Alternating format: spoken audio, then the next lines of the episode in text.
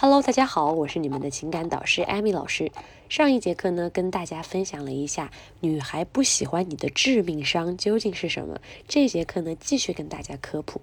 其实啊，心态要摆正了，一切都好说。有的时候啊，决定你价值的就是你的心态。上一节课呢，给大家分享了一个舔狗心态，就是不要把自己的姿态摆得太低，什么呢，都把女生捧上神坛，这样子啊，会让你自己的自身输出非常低，女生也会很瞧不起你。这一节课呢，给大家分享一下小偷心态。小偷心态这样的男生呢，往往和女孩子相处的过程中，或是谈了恋爱以后，非常担心会失去这个女生，非常偏执，而且缺乏安全感。女生一旦做出不符合自己心理预期的事情，就会非常的烦躁，讨厌限制自己喜欢的女生和所有男生来往，极度缺乏安全感，会让男女之间的关系持续不稳定，导致崩盘。大家都知道，女生呢是非常敏感的生物，她的情感触觉非常的强烈，一点小事就会被她无限的放大，所以呢，她非常需要安全感，需要时刻的确认男生对自己的爱。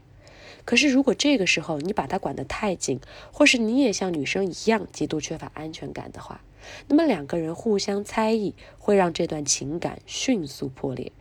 所以啊，拥有小偷心态呢，只会让你自己变得越来越幼稚。这样有哪些表现呢？他会表现为自己质疑自己本身是否具有留住喜欢男女孩子的能力，是否有把控自身关系的能力。就算在一起了，也会通过各种手段去限制女生的外出交往。一旦女生和别的异性交往，就会焦躁不安，非常害怕，害怕被女生拒绝或者害怕争吵。有一些人呢，就是一些典型的小偷心态。非常在意和他相处过程当中，女生是否能为他付出很多，是否可以完全的服从于他，非常急切的需要在关系里采取主导地位。那这些就是小偷心态和缺乏安全感的表现。你总觉得这个女生是这段关系是偷来的，这个女生也是偷来的，这些东西都不属于你，你对自己非常的没有自信。一个对自身或是对自身所处的这段关系不自信的男人。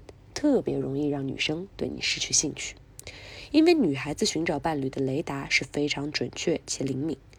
所有女生都希望能找到一个心理强大的男人做一个依靠和寄托。这些不自信、情绪化的表现，更多的让女人感受到是你的幼稚和不沉稳，并没有女人会想对这样的男人托付终生。如果你对于这个小偷心态还是没有听明白的话，不知道平常有的时候一些日常的话就会被女生定为。小偷心态的话，你可以把你跟女生的聊天记录发给我，我的微信号是五六零零五六八四，我会跟你做一个根据你自己的情况的解答。第三种心态呢是懦夫心态，我经常听到一些人跟我反映说啊，老师我不敢升高关系，我不敢跟他提这个要求，我不管我不能现在去开口，我现在开口他肯定会拒绝我的。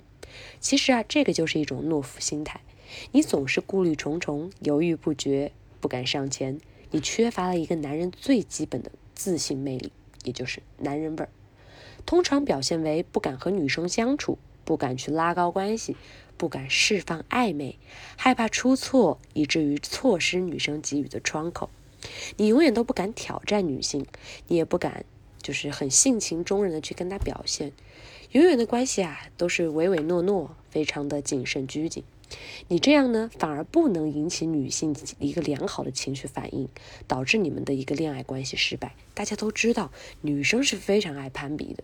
如果你在她的面前永远都是非常的平，她也不会担心你会不会跟别的女生相处啊，或者说也不会去吃你的醋，你甚至都不敢去做一个刺激她的行为的话，你这样的一个懦夫心态很难去在关系进行下一个阶段。